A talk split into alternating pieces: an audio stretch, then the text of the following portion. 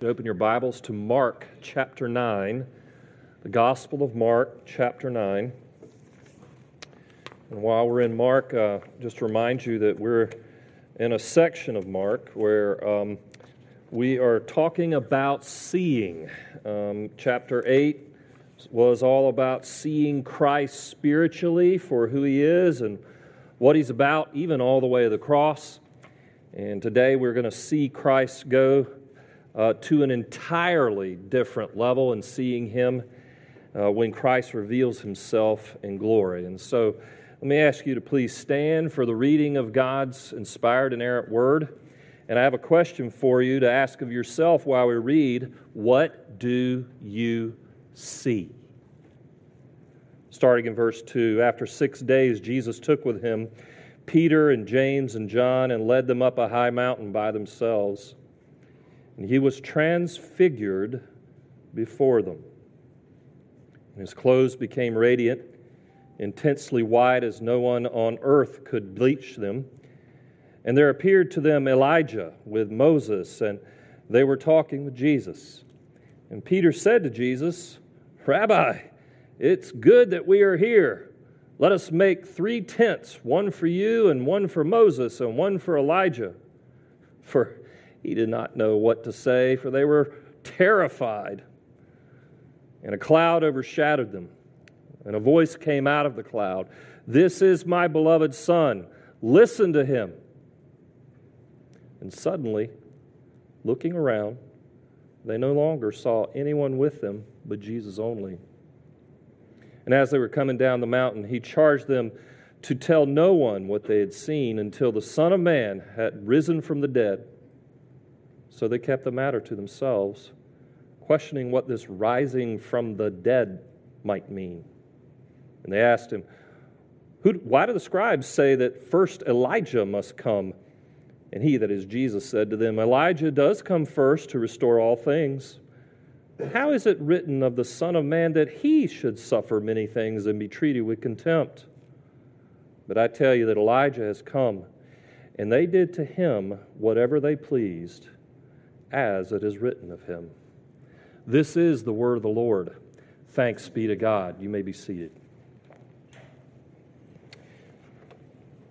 You know, sometimes in life you get to see something that leaves you in awe.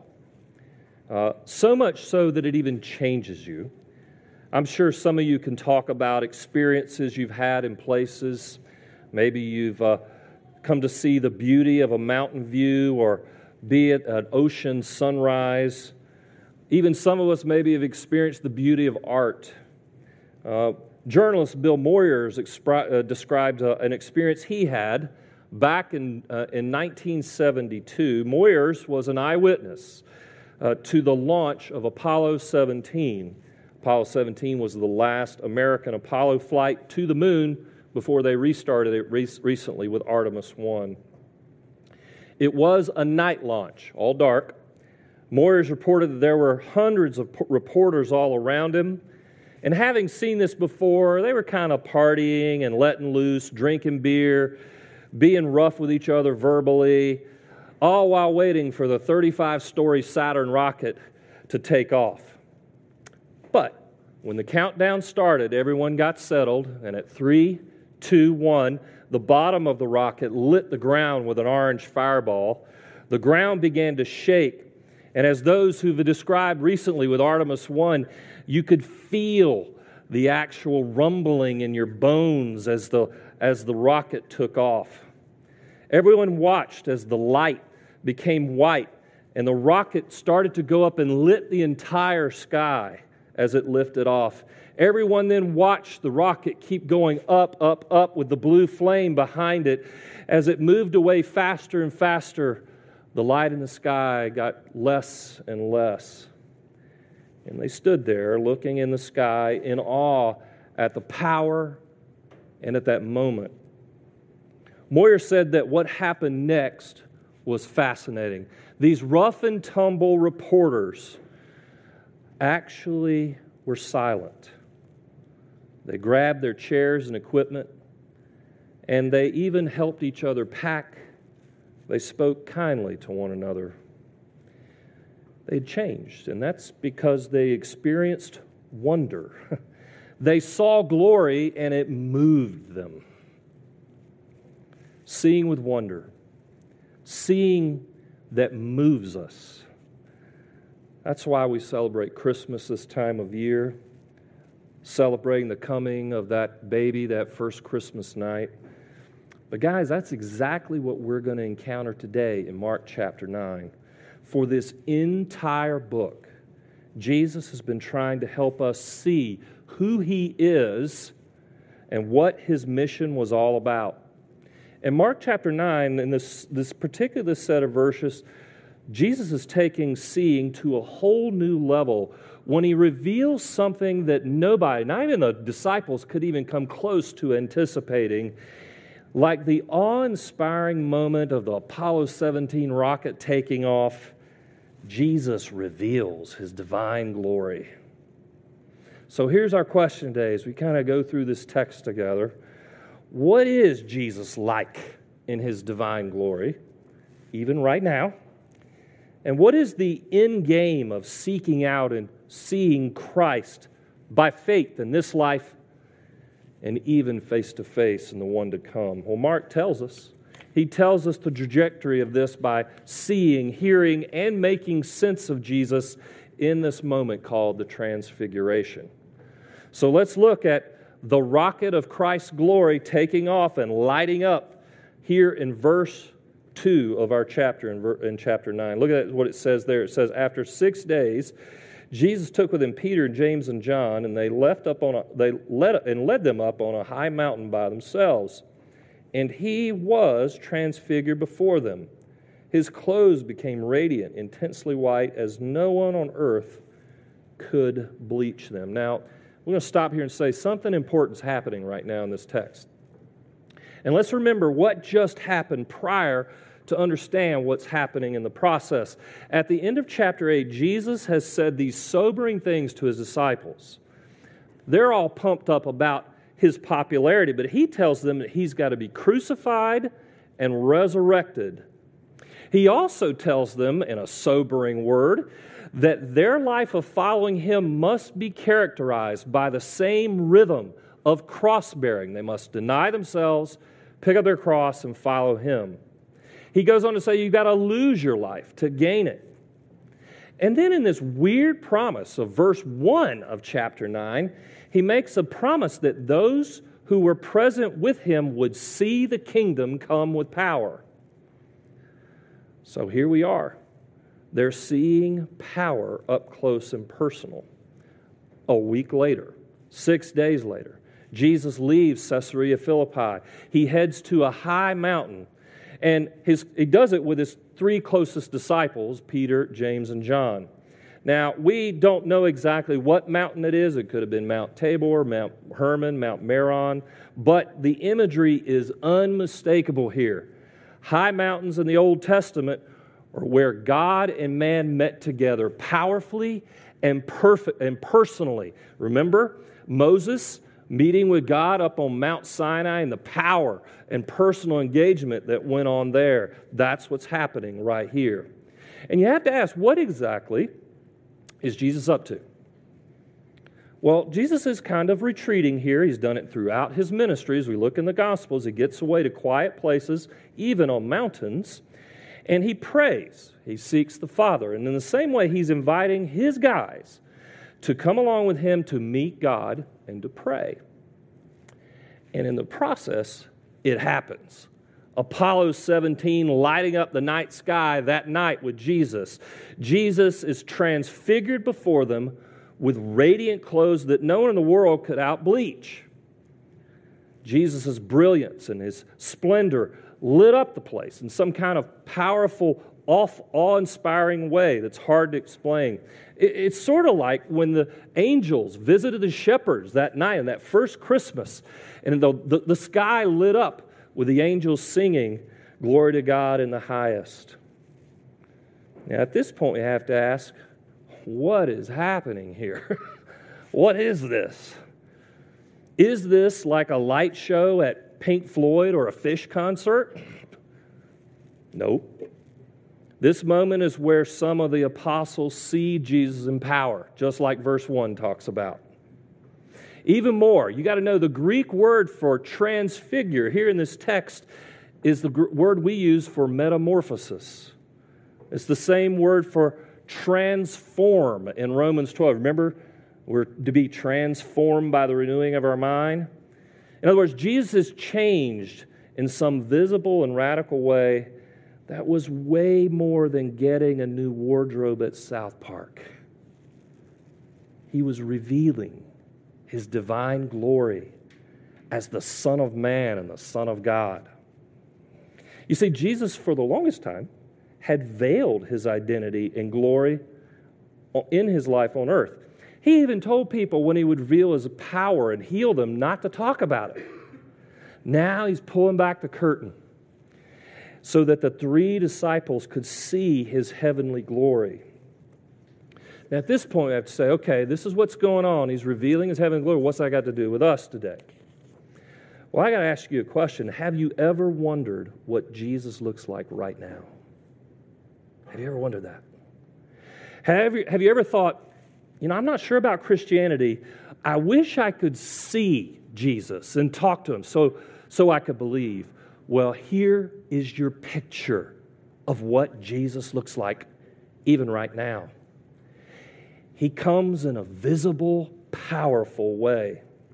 Now, for scholars among us who like the Bible and like to study, you can see a similar picture of the glory of the resurrected Christ in Revelation chapter 1, where it lays out this gl- glorious picture of Christ reigning at the, in the throne room of God in all his glory. And what's happening here is like God showing up in a pyrotechnic show in mountains throughout Scripture. God in the flesh is revealing his glory so we can know him as he is. Now, at this point, you think, as if this isn't enough for a text to kind of take in and all that Jesus is doing, and the disciples were probably blown away at this point. Another wild thing happens in verse 4 of our text. Look at verse 4 with me. And there appeared to them Elijah with Moses, and they were talking with Jesus. And now you go, well, wait, what? Elijah and Moses? Well, that seems kind of random. I mean, aren't they dead? I would say, apparently not. Apparently not. Indeed, uh, this, uh, uh, this is a proof text in many ways that there is life after death. Moses and Elijah are living persons who show up in history in what we call an intermediate physical state. It's the state we will be in while we're in heaven waiting for the resurrection. Now, amazingly, they're talking with Jesus. And we don't know what they said, but we know that who they are, and we know what they wanted as prophets of God. Moses and Elijah represent the biblical witness of the law and the prophets. That's how you describe the whole of the Old Testament. And the law and the prophets not only laid out what God's people were supposed to do, but it laid out how God's people didn't do it, couldn't get it right. Not one of them could get it right. And how they would need a Christ, a Christ to come and show up as the Lord to get everything right for them. Moses and Elijah knew that and even predicted it in their prophecies. And I got to tell you, they suffered a lot for what they said. They suffered a lot for following God. As a result, they both longed for a great prophet, a great Messiah and Savior. Let me put it this way they denied themselves, picked up their cross, and followed Yahweh God. That's what they did. But there's something else I want you to notice about these two guys, Elijah and Moses. It's really kind of fascinating. Remember in Exodus 34, after the crazy making golden calf rebellion of God's people, Moses asked to see God on Mount Sinai, also called Mount Horeb. God proceeded to show his back and reveal himself as a God who is merciful, gracious, slow to anger, abounding in steadfast love and faithfulness. Notice I got the word abound in. Likewise, with Elijah. In 1 King 19, after a crazy making battle with the prophets of Baal and further crazy making uh, pursuit of murderous threats of Jezebel, the queen, a beat down Elijah fled to, wait for it, Mount Sinai, also called Mount Horeb, seeking God, and God revealed himself there by passing by him in a whirlwind and in fire. Let me sum up what just, I just described. Both saw God, but they didn't see God. And here's what happens in our text today they're seeing God in the flesh, in all of his glory. This was not only a fulfillment of their prophecies, it was a satisfaction of their desire to see the Lord in Christ on the mountain. What's this got to do with us? Well, not only does this text give us proof of life after death, it gives us hope that when we deny ourselves, pick up our cross, and follow Jesus, even in suffering, it'll be worth it in the end because we'll see Jesus face to face. Moses and Elijah hung in there to the end, you see, because they had hope. They had hope they would see the Lord. Now, Christmas, this time of year we celebrate, uh, and Christ's birth in particular points us to something.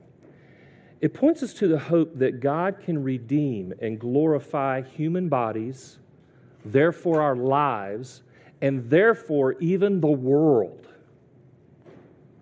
Christmas points us to the transfiguration, which points us to the resurrection which points us to Christ being in heaven right now in his physical body, ruling over our universe, ruling over our lives. It points us to Christ coming one day in the second coming into our world where he'll show up in the flesh and in all his glory.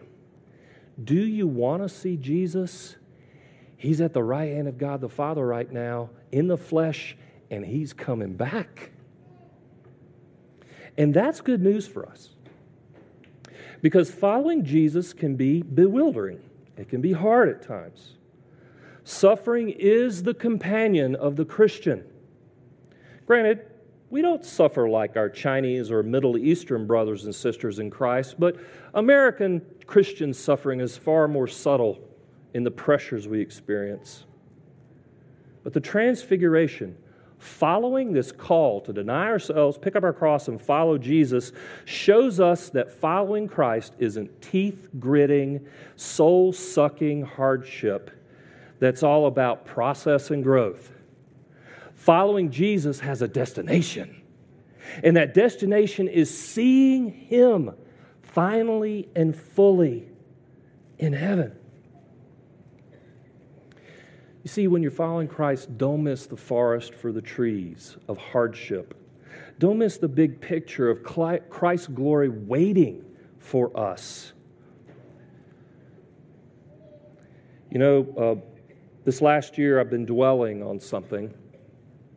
I've been dwelling on the fact that Jesus is alive and at the right hand of God the Father and wants to interact with me personally and I've been thinking about what that means in daily life. And I've been dwelling on one thing that I keep finding, frankly, in the book of Mark among the other Gospels, and this idea of Jesus touching us.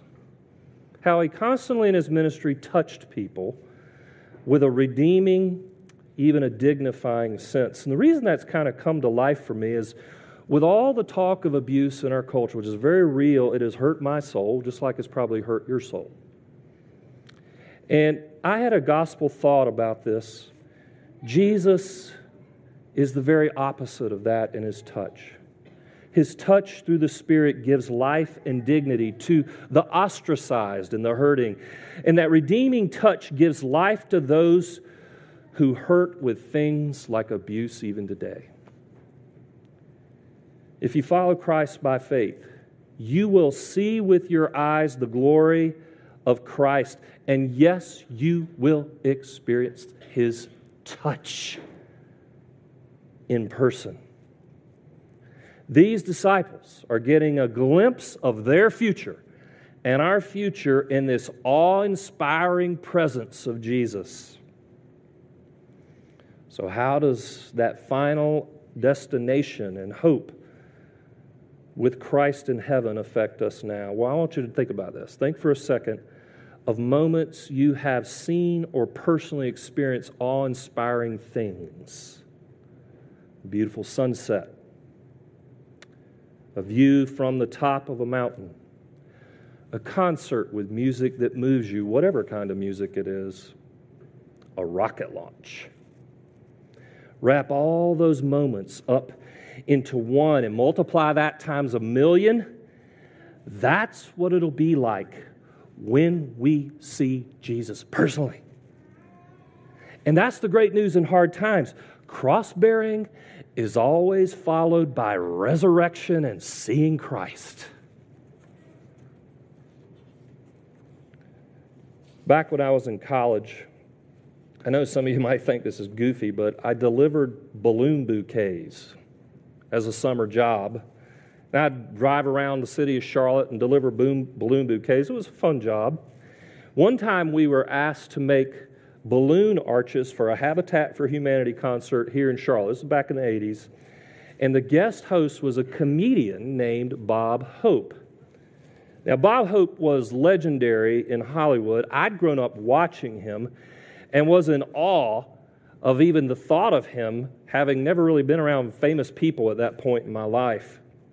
So I was there making balloon arches in the Charlotte Coliseum when Bob Hope and Miss America got up and started rehearsing the song for the night. I was literally right at his feet. So I thought, this would be cool. I'll make a balloon for him and hand it to him up on the stage. So I did that. I made a balloon for him, handed it to him up on the stage. He reached down. He actually recognized me, reached down to grab it. But, uh, you know, old Bob Hope was a little old and slow at that point, right? So the balloon just went right through his fingers up in the air and he missed it. He couldn't grab it. You know, he's trying. Well, everybody was watching and laughed, and he looked at me and, like, son, what are you doing? And I felt really awkward at that point. And uh, yeah, I was kind of goofy with Bob Hope at one point. That's right. Well, goofy is exactly what happens in our next verse in our text. In light of this glorious moment with Christ, Peter gets awkward. Look at verse 5 and 6 with me, how he gets awkward. It says, uh, um, it says, and Peter said to Jesus, Rabbi, it's a good thing we are here. Let us make three tents, one for you, and one for Moses, and one for Elijah. Don't you love Scripture? It's so human. you remember this book of Mark was likely the eyewitness account of what Peter said. Mark was just writing what Peter said. And this is the point where Peter told Mark, Yeah, I said this really goofy, dumb thing in the middle of that moment. And here's what happened Peter's so wowed by seeing Jesus in his glory, he suggests, Let's build tents. I mean, he's thinking, Hey, we're Jews. Let's stay here a while, celebrate like the Jews do, celebrating God's provision in the Feast of Tabernacles. And Mark gets humorous and says, Look, he didn't know what he's doing. He was terrified. But here's the thing we're Peter, and he is us. We're Peter, and he is us. We get tastes of Christ's glory in our lives with forgiveness with unexpected providences, with loving relationships in church, with sweet moments in prayer where we really connect with God, or we hear the word so acutely in our hearts, and we either take it for granted or respond in middle school awkwardness. We don't know what to do with glory sometimes. Let's just come clean with that. So then, what should be the response with our glimpses of Christ's glory, like the disciples talked about? Well, before I answer that, I want to address an important issue about the Transfiguration. Is the Transfiguration a normative experience for all believers? And the short answer is no. It is an entirely singular event. Though God has shown up periodically in history with amazing uh, revelations of himself, I can think of the burning bush or other mountaintop experiences of the prophets, even Paul seeing the resurrected Christ in Acts 9. This was a once in a lifetime experience for only three of the disciples, actually, not even all of those guys. So then the question comes okay, well, then, how do we see Christ today and respond to his glory? Well, look at how God the Father responds to Peter's goofiness in uh, verse in verse 7. Look at what that says. It says, And a cloud overshadowed them, and a voice came out of the cloud This is my beloved Son. Listen to him. Well, now we have another wowing moment. We've had Jesus in his glory showing up, we've had Elijah and Moses show up. Now the Trinity shows up in our text in history and in one place. One God, three persons, sensibly present. God the Father speaks in this probably awe inspiring, you know, rumbling of the soul type uh, voice. God the Spirit is present in that cloud. That's the Shekinah glory cloud. And God the Son standing right there.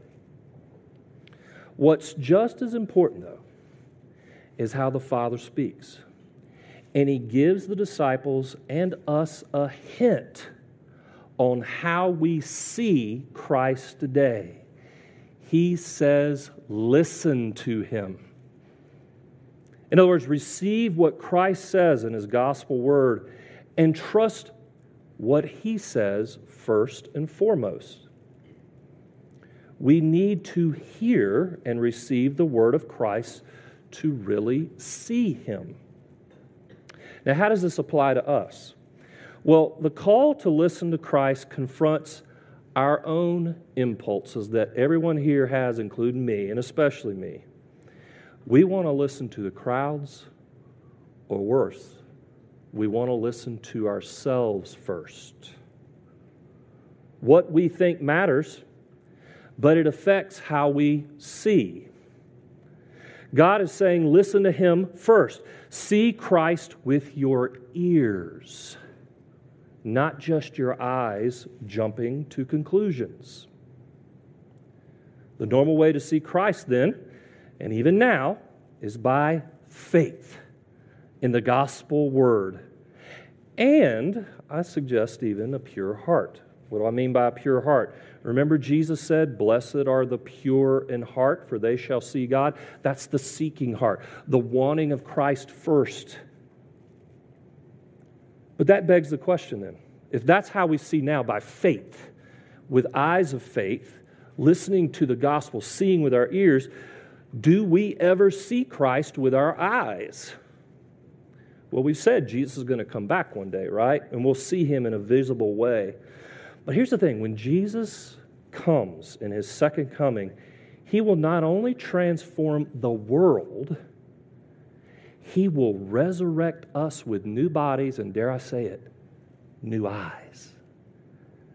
Then we'll see him in his resurrected glory face to face. How do I know that? We're all called to worship Him. And Job 19 laid it out. After my skin is destroyed, yet in my flesh I shall see God. 1 Corinthians 13, a famous wedding text, says, For now we see in a mirror dimly, but then face to face. And then Revelation 22 simply says, they, that is his people, will see his face. Now, in theology circles, seeing the face of God in these experiences of Christ is what we usually call a beatific vision. And the, don't let the, the kind of technical language get to you. Imagine seeing Christ all the time for eternity because you trusted him by faith. Imagine interacting with him like the disciples did here forever. Now, why would that be a big deal? I mean, visions of Christ in heaven, and sometimes the way heaven's described seems, well, a little boring. You know, we have the, the kind of unfortunate imagery that we're up there chilling out, playing our harps or maybe guitars or whatever, and just doing nothing. Well, John Piper says this really well on what our life now and into eternity is supposed to look like. He says, The chief delight of the soul is seeing and savoring the beauty of Christ. In other words, the top thing you could do in life is to fix your eyes on Jesus and get a glimpse of your future in the process. You ever wonder what heaven's like? Most of us here love to read a great story, or most of us probably like to watch really good movies, even stream series that we enjoy. When we're in heaven with Christ, you and I will be hearing a series and seeing a series of the best movies imaginable of how the triune God and Christ did great things in history that we know about in Scripture and those we don't know about. It'll be a new five star movie every day for eternity as we see Christ, the star of the show, show up, who is up close and personal with us in heaven. Now, here's why that matters now. You know how excited you get when you see a movie's coming out? You're like, ooh, I'd really like to see that. Well, that anticipation, that hope for the new movie is a little bit of what it's like to get a glimpse of Christ in our future, for the great stories and movies we'll enjoy and see, see with Him. And the result of that is it helps you endure.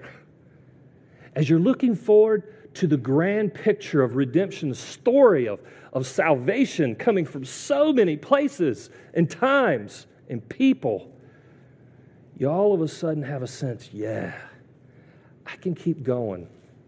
I can stay with Jesus and stay engaged with Him because I have hope. Indeed, hope is what keeps us moving forward hope in Christ. And that hope actually changes us.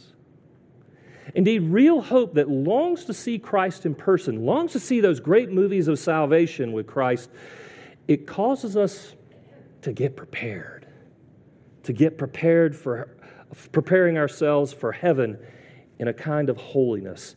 It prepares us to see the one who we're trying to reflect in our lives. You know, I think part of the reason why the church is less holy today, with so many, so much disappointing stuff happening in our ranks, is this. We look forward to the world, not seeing Christ. Holiness, on the other hand, is driven by the desire to see Christ face to face, preparing ourselves for Him. We're limited in our time of finishing our text. The disciples go on and with a series of questions about Elijah. Is he going to show up? They thought, hey, is this Elijah that was supposed to show up? And Jesus says, no, actually, Elijah's already showed up in John the Baptist. But the disciples didn't know what to do with their experiences, they were sitting on it. And in fact, Jesus told them not to tell and to let it kind of sit in their bones until he is resurrected. That's because the resurrection makes sense of everything. It's kind of like when Mary took in what the angels told her about Jesus coming and how she just pondered it in her soul. You got to understand this pondering, this call to dwelling in silence and contemplation is important for us today. There is something about dwelling on God's glory and Christ's beauty that changes us. If you're thinking, I'm having a hard time changing, my world's having a hard time changing, start looking at Christ seriously, deeply, thinking about Him. Because when you look at the beauty of Christ, it makes us more sensitive in the Spirit. It prepares us in holiness to encounter Christ in eternity. It fills our souls with glimpses of what it would be like to be with Jesus in heaven. And it causes us to sing, Be thou my vision, O Lord of my heart. There was someone in history who could have said the same thing. His name was Jonathan Edwards, some of whom are some whom consider the greatest theologian and philosopher from our American uh, uh, soil. Jonathan Edwards had a glimpse of his future in Christ, and he described it one time in his writings. And the reason I tell you this is because I think all of us long for a little bit of this in our lives, even today, as we think about the Christ coming and the Christ in his glory. Edwards said, Once as I rode out into the woods for my health in 1737, having alighted from my horse to walk in divine contemplation and prayer, I had a view that was for me extraordinary. I saw the glory of the Son of God as mediator between God and man, and his wonderful, great, full, pure, and sweet grace and love, and meek and gentle condescension. This grace that appeared so calm and sweet appeared also great above the heavens. The person of Christ appeared ineffably excellent, with an excellency great enough to swallow up all thought and conception, which continued as near as I could judge about an hour. This kept me the greater part of the time in a flood of tears, weeping aloud. I felt an ardency of soul to be what I know not otherwise how to express emptied, annihilated. I wanted to lie in the dust, to be full of Christ alone, to love Him with a holy and pure love, to trust Him, to live upon Him, to serve and follow Him, and to be perfectly sanctified and made pure with a divine and heavenly purity. Let me ask you guys a question this morning. Are you bored with God? Are you bored with God? Open your eyes to the glory of Christ right now by faith and get a glimpse of Him as your future. Let's pray. Well, Lord, as we come to this text, we pray that uh, you would indeed do that, open our eyes. You know how much I've been struggling to open my eyes recently. And pray that you give us this vision of your beauty, Lord Jesus. And that with Edwards and so many saints of old who tasted, even if it's just for a moment, your glory, we want that now through faith, through hope. We pray you would stir us in our hearts through the Spirit to want to know you anew. Open our eyes, Lord, to see you in all your grand glory. You who's at the right hand of God the Father. You who's listening to us right now and wanting to be with us. Be our vision, Lord. In Christ's name. Amen.